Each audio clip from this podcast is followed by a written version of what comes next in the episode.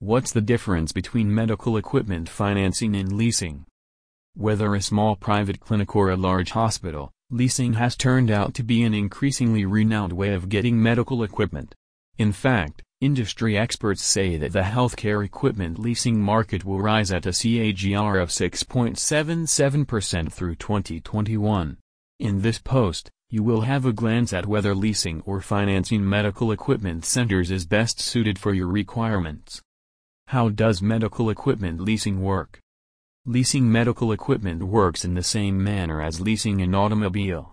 By getting a lease, you have the right to use the equipment without a load of ownership. In the medical device market, the standard lease term is between 3 and amp, 5 years. At the end of the primary term, you have the choice to buy, renew, extend, or return the equipment. Being a technologically driven sphere, leasing medical equipment usually proves to be the most financially efficient way to make sure your practice has up-to-date equipment without investing significant capital. How does medical equipment financing work?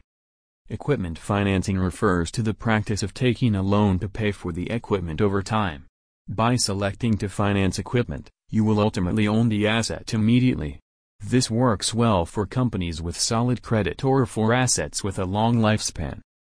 Financing is popular, in part, because of the limited capital budgets.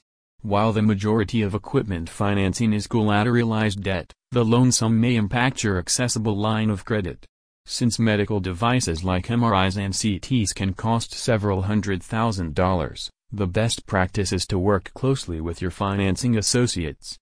Summary The expansion of the equipment leasing and financing industry reflects how operating budgets are being examined and stiffened across the industry. Which choice is correct for your requirements will rely on what sort of equipment you need and AMP, its intended use. Thank you for listening.